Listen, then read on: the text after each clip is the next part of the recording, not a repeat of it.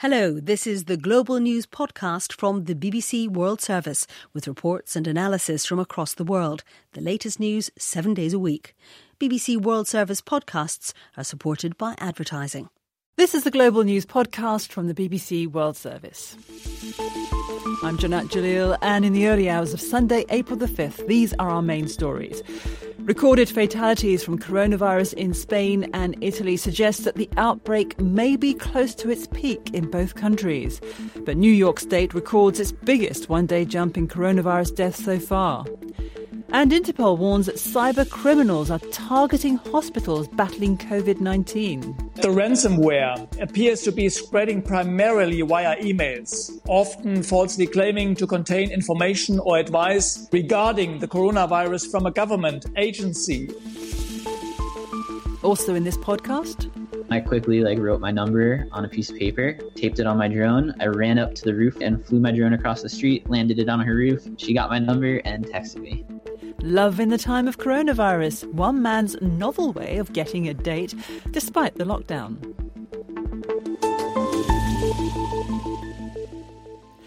Over 800 deaths in a day in Spain, the deadliest 24 hours yet in Britain and in New York State. Nearly 700 more lives lost in Italy. The headlines highlight the grim reality of the coronavirus pandemic. The number of deaths worldwide has now passed 60,000. But amid the grief felt by families around the world, there are glimmers of hope, especially here in Europe. Spain has reported its lowest number of deaths in a week. But the Prime Minister, Pedro Sanchez, says he still intends to extend the current lockdown by another two weeks. Comprendo lo difícil que resulta prolongar aún dos semanas más este esfuerzo y este sacrificio. I know how difficult it is to prolong the efforts and sacrifice for another two weeks. I understand. These are very difficult days for all of us. Days which test our patience, isolating ourselves in our own homes. For many, these are the most difficult days of our lives. Son pues, los días más difíciles de nuestra vida. In the UK, though there's been a record number of deaths, officials say they're slightly below scientific expectations. And in Italy, which has suffered more deaths than any other country, the numbers dying because of the virus have continued their downward trend. But the authorities there also fear this could give people a false sense of security. Many are now asking the government to relax the lockdown restrictions. From Rome, Jean Mackenzie reports. A slice of normal, a local market reopening for the first weekend since Italy's lockdown began, albeit with some caveats. We have one customer at a time. We also have an employee who controls who gets in and out. Do you think this is safe? Yes, we're being careful about everything. We're doing our best. There are very few people, uh, everything is uh, under control, so it's okay. What difference does it make having the market open again? Huh. It seems like, uh, you know, normal. But things are not normal. Italy may have reached the peak of its epidemic, but the country is still in strict lockdown. As the infections plateau and even start to decrease, and the weather keeps improving, it's going to be a real challenge for authorities to convince people to stay indoors and play the long game. Because the lockdown is working, they say. Just look to the north, where finally the hospitals like San Raffaele are starting to see progress. The situation, for the first time after weeks, is not worsening anymore. We are still working 12 or 15 hours per day following them. They're serious, they're critically ill, but uh, we can now cope with it. It is a relief. From a rooftop in Rome, this serenade has become a nightly affair. People leave their homes to soak it in just for a few minutes, while police look the other way. The sound of hope returning. Jean Mackenzie reporting. Well, if the situation in Europe shows some signs it may be easing, the United States still looks locked on a desperate downward spiral. According to Johns Hopkins University, which has been tracking the spread of the virus, the US has now suffered 300,000 cases of COVID 19 and more than 8,000 deaths. New York State alone suffered its biggest one day jump in coronavirus deaths so far on Saturday, reporting 630 new deaths and bringing the statewide total to just over 3,500.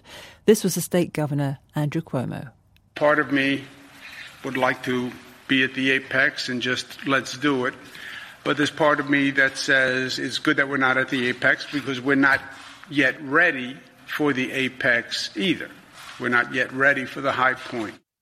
Speaking at his daily briefing in Washington, President Trump said there would be, in his words, a lot of death over the next two weeks, but claimed the country is buying 180 million protective masks and is deploying military personnel to the worst hit states. In many parts of the US, the strain on medical staff has become almost unbearable. Dr. Joseph Underwood is chair of emergency medicine at Hackensack University Medical Center in New Jersey. You know, initially it's a little scary, but our people are trained for this. And I think we pretty quickly fell into a routine where people were focused and just driven by the task at hand and the work they needed to do. There's a lot of fear, and a lot of people are concerned about what we're confronted with on a global scale. And I think when you're confronted with being in that position for the first couple times, you reflect on a lot of things your family, your friends, but again, I mean, we're trained to do this. This is what we're here for. And so you focus on the work, you get it done. And then every single time you go in, it gets easier and easier and it becomes more and more routine. Very early in the pandemic, when it hit us here in the East, you know, I had a patient who was simply scared and, and frightened. And uh, I ended up giving her, her a hug. But ordinarily, um, when we're taking care of non COVID patients in a non COVID universe, we wouldn't think twice about that. And so I think in us, there's fear in our patients, there's fear, and then there's this added physical barrier that is kind of getting in the way to some extent and, and a functional impediment. I do think, too, though, you know, we're now in month two of this, soundly in month two. Folks have kind of gotten over that and have been able to refocus on true empathy, on truly connecting with our patients on a personal level. And I think we're over a lot of that and realizing that at the end of the day, again, it's a human being in the stretcher who needs our care and to some extent needs to be shown love. Dr. Joseph Underwood of the Hackensack Medical Center in New Jersey. As if the unprecedented healthcare challenges weren't enough, the international policing agency Interpol has warned that cyber criminals are targeting hospitals at the forefront of the coronavirus response. It says its cybercrime threat team has detected a significant increase in attempted ransomware attacks on key organizations tackling the pandemic. Interpol's Secretary General Jürgen Stock has been talking to my colleague Paul Henley.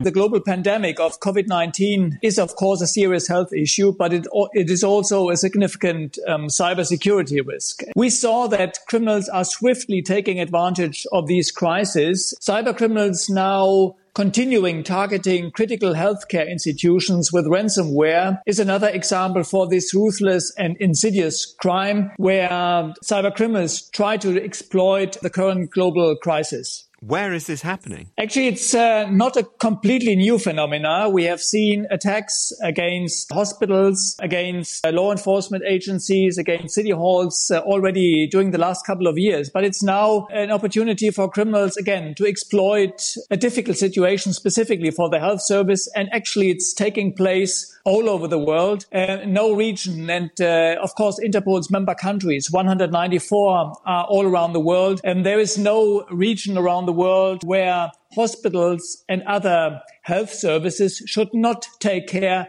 that their systems cannot be attacked by hackers. And what exactly are hackers demanding? I mean, actually, what we see at this point is that the ransomware um, appears to be spreading primarily via emails, often falsely claiming to contain information or advice regarding the coronavirus from a government agency or even the World Health Organization, which encourages the recipient to click on an infected link or attachment. And then it's about blocking the systems. This is the way they try to get the encryption software onto the devices, on computers, on IT networks. It's about asking for ransom or maybe even threatening stealing any patient documentations, files. Uh, but it's primarily to make money. It could be deadly, right? It could be deadly, of course. We had a very recent example in the Czech Republic where the Brno University Hospital was attacked. Consequence was that urgent surgical intervention had to be postponed. New acute patients having to be rerouted to other hospitals. And actually the whole entire IT network during the incident had to be shut down. And of course, it's not only that maybe the access to critical information concerning patients is blocked. It could have um, potentially have uh, even a, a deadly consequence if this information is not available for proper treatment the Secretary General of Interpol, Jürgen Stock. The shutters are coming down on shops and businesses across the globe. Millions of jobs have been lost, many more remain at risk.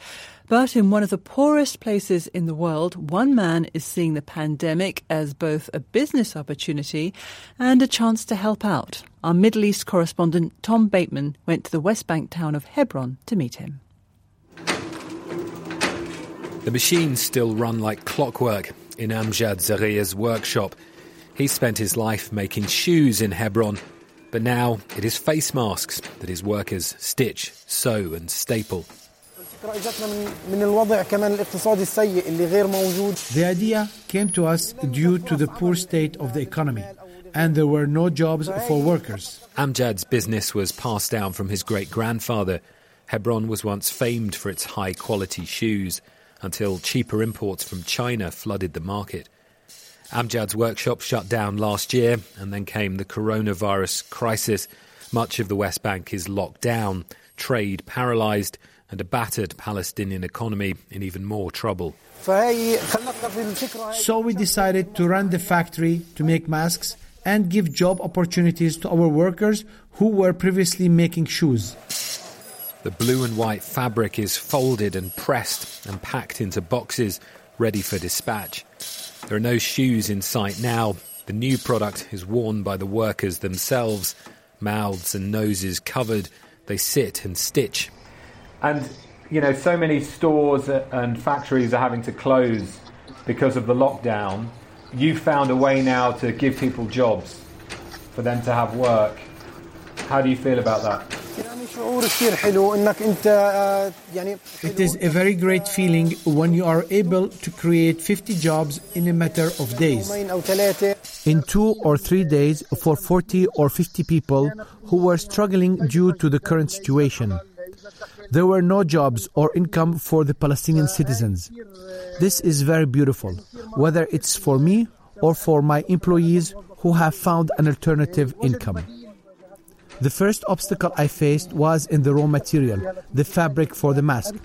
When you need to bend and iron it, because these materials are medical materials and they cannot withstand high temperatures, which was the first hard step for me to overcome. He's not the only one to have had the idea. Some workshops in the West Bank have tried to produce face masks and been shut down by officials. Amjads have been certified by the governing Palestinian Authority. His uncle, Adib al Sharabati, is a pharmacist. Amjad and I headed to the Ministry of Health and we asked the officials about the specifications for the masks. From that day, we started our journey. We started working and producing.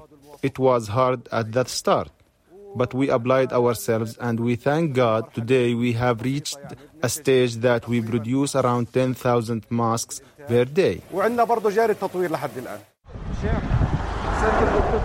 The Palestinian police in Hebron warn a passing driver if you leave the city, you might not get back in. Amid the shutdown, many police are wearing masks made in Amjad's factory. They and government workers, along with some healthcare centres, have bought them. Experts say masks should only be worn by those caring for patients or people with symptoms. But around the world, they've been appearing more and more in public. Doctors say Amjads provide a basic barrier. With little demand for shoes at the moment, he says he's ready to keep producing them. In the West Bank, like elsewhere, no one knows just how long the lockdown will last. Tom Bateman. Still to come, India's wildlife reclaims the streets. Where she hears early morning traffic most days, now she wakes up to birdsong. Across the world, normal politics has been put on hold. In Britain, for example, there is, for now, a sober determination across the political divides to see the country through the coronavirus crisis. It's against this backdrop that the main opposition party, the Labour Party, has elected a new leader with none of the usual fanfare. The result of the vote came in a simple tweet from the party's account, and the winner, Keir Starmer, unveiled a speech pre recorded in front of his living room blinds. After months of deliberation, the party picked the 57 year old lawyer and political moderate to succeed Jeremy Corbyn. Here's what Keir Starmer had to say. Under my leadership, we will engage constructively with the government, not opposition for opposition's sake, not scoring party political points or making impossible demands, but with the courage to support where that's the right thing to do. But we will test the arguments that are put forward. We will shine a torch on critical issues. And where we see mistakes or faltering government or things not happening as quickly as they should, we'll challenge that and call that out. Our purpose when we do that is the same as the government's to save lives and to protect our country. So, who is Keir Starmer and what are his politics? Patrick Maguire is a political correspondent for the New Statesman magazine. He's been talking to Paul Henley he, he hasn't been in politics for a very long time. He was only elected to Parliament for the first time in 2015, and he spent his entire career, most of his adult life, as a human rights lawyer, and then was the UK's chief prosecutor for five years between 2008 and 2013. He was always considered a liberal left winger, very interested in human rights and the environment and trade unions, until now has been the party's most senior voice on Brexit and has been responsible for moving the party from a position where it was quite confused. It was in a position of strategic ambiguity on Brexit to a more uh, overtly Remain position. He takes this job at a time when the Labour Party is very weak, having catastrophically lost an election in the last few months, and also when the news is dominated by one thing, and we all know what that is. It's not politics. Yes, exactly. And part of Keir Starmer's entire pitch to the Labour membership was that he, he would be a more effective opposition leader. Now, obviously, the, the coronavirus pandemic means, you know, conventional politics has gone out the window, and, and so too have the conventional politics of opposition. So Starmer will now be trying to present himself as a sort of constructive foil to Boris Johnson in a way that Jeremy Corbyn, who is obviously instinctively and sort of unshakably anti-Tory, you know, he'd never be seen working with a Conservative. Keir Starmer will be all about providing constructive opposition to Boris Johnson's government government while also proving that he is perhaps more grown up. He's said to have talked about the possibility of some kind of government of national unity in the midst of the corona crisis.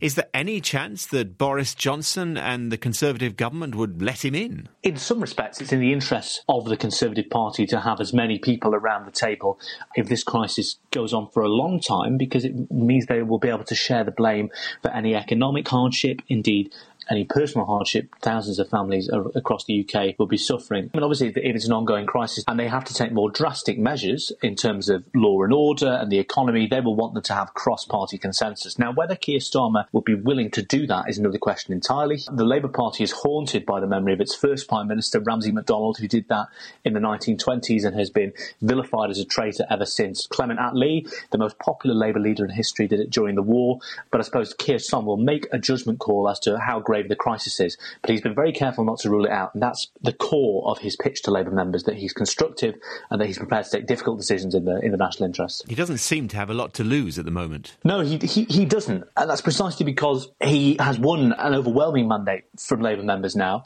And so now he has a mandate to turn to face the country. And he's got five years to present himself as a credible alternative prime minister. Um, he was hoping to have more time to warm up, but he has to go into that immediately now. And indeed, yeah, he has nothing to lose. This this crisis is the first test of his judgment, his character, and his politics. So there is no time like the present for Keir Starmer.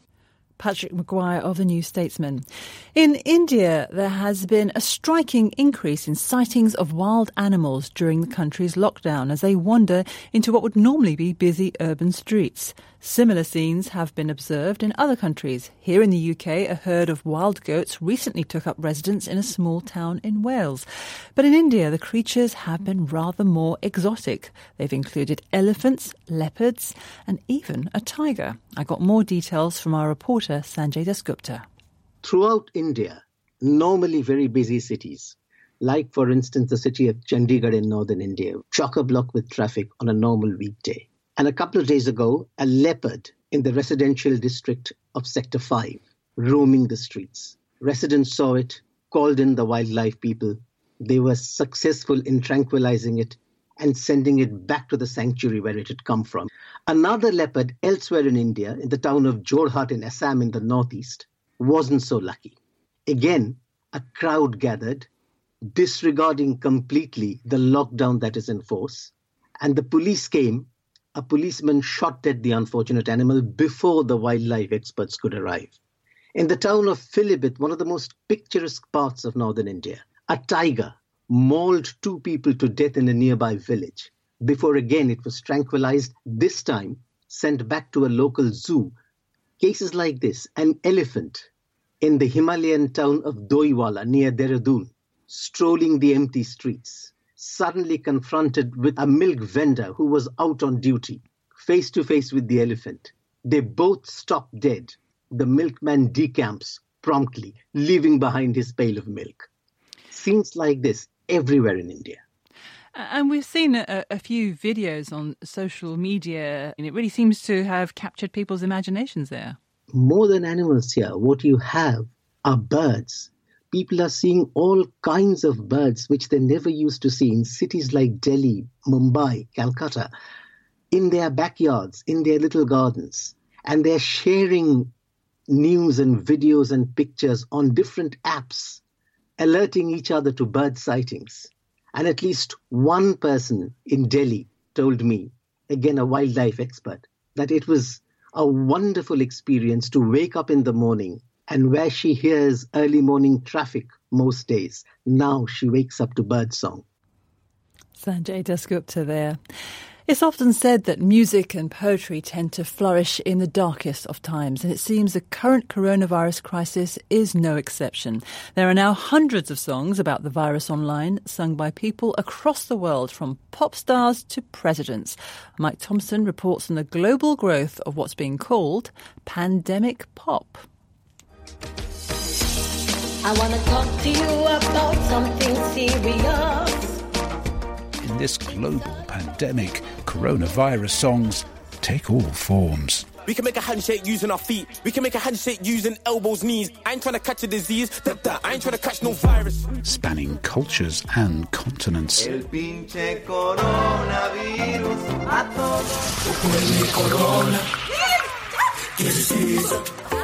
Even heads of government are taking to song. This from former footballing legend, now President of Liberia, George Weah. Coronavirus spreads via droplets. When the president coughs or sneezes, the droplets land. President Weah's song, which is getting extensive airplay, reinforces practical advice about the virus. Though after claims of government inaction, it seems many Liberians would prefer speeches to songs. Some people feel like he shouldn't be doing it because he's president. They want to hear more of him talking, not singing. The other countries, the leaders are speaking to the people. He's singing. keep your hands clean by washing them frequently with soap and water. But Rodney Sieh, editor of Liberia's front page Africa newspaper, says others feel songs are at least better than nothing. Some people actually believe that Corona is a joke. They don't think it's serious because I think part of it is that the government response have been criticized a lot on social media, on the radio, and the song for some of the president's supporters is a sign of redemption that at least he's doing something musically to educate people about the, the virus.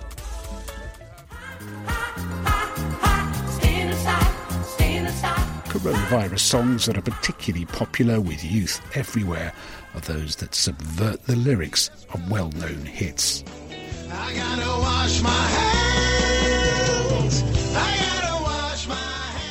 Though Daniela Marchiotti, who lives with her family in Codogno, one of the first red zone Italian towns to go under lockdown, says only weeks ago she enjoyed such songs.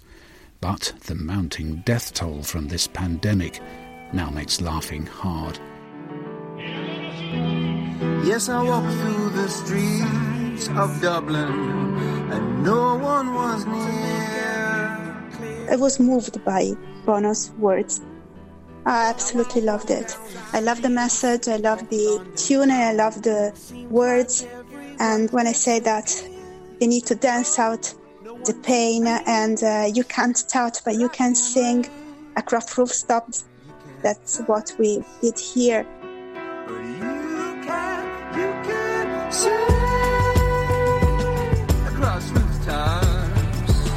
That report by Mike Thompson.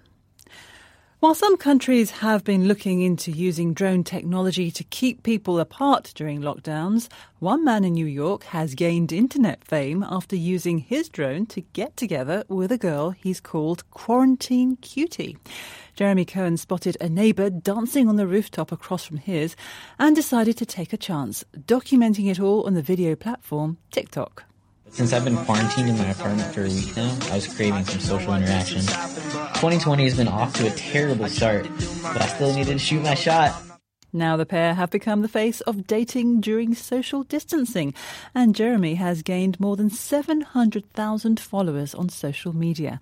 I spoke to him about when he first spotted the girl we now know is called Tori, or Roof Girl to her fans she caught my eye because it's very sad in strange times, especially in New York. And it's totally okay to feel sad, but also I think it's totally okay to feel happy. And, and that's what I saw in her, that I was immediately just attracted to her energy. And I wanted to get in touch with her. She was on the roof a little bit longer, and I went out to my balcony and waved to her, and we kind of exchanged smiles. And then I, I yelled across the street, like, hey, like, can I send you something? And that's when I quickly like wrote my number on a piece of paper, taped it on my drone. I ran up to the roof really quickly and flew my drone across the street, landed it on her roof. She got my number and texted me. And, and you went out on a date. It was a, a, rather bizarre sight because you were in a plastic bubble. She was walking alongside you. Uh, you had some flowers, but you couldn't give them to her because you were in that bubble. Mm-hmm. And have you been surprised by the reaction? More than 8 million people have, have viewed uh, your video of this date my date idea was to walk around in the neighborhood, you know, safely, keeping our distance from everyone else, but we could stay kind of close because I was in a bubble. So we walked around the neighborhood, and people were a combination of just straight up bewildered or just joyful, or a mix of both. So many people around the world seem to have loved your story. There's been such a big reaction to it. Why do you think you've had such a big response? This is just a story that it makes people feel happy. And the other thing I think is, you know, as a sports fan myself, we have no sports to root for, anything to root for at all right now. So you could root for our relationship. And are you still dating? We've been on two dates. We talk and FaceTime every day. Uh, I haven't asked her to be my girlfriend, but we're giving each other a shot. So online dating doesn't quite replace the real thing. I get anxiety from online dating as someone who has some insecurities of being short and also balding a little bit. So this was just my first time really shooting my shot with someone in over a year. So it's kind of crazy that it worked out. These things really happen when you least expect it. Jeremy Cohen proving that lockdowns can't stop romance. And that's all from us for now, but there will be an updated version of the Global News podcast later. If you want to comment on this podcast or the topics covered in it, you can send us an email. The address is globalpodcast at bbc.co.uk. I'm Jannat Jalil. Until next time, goodbye.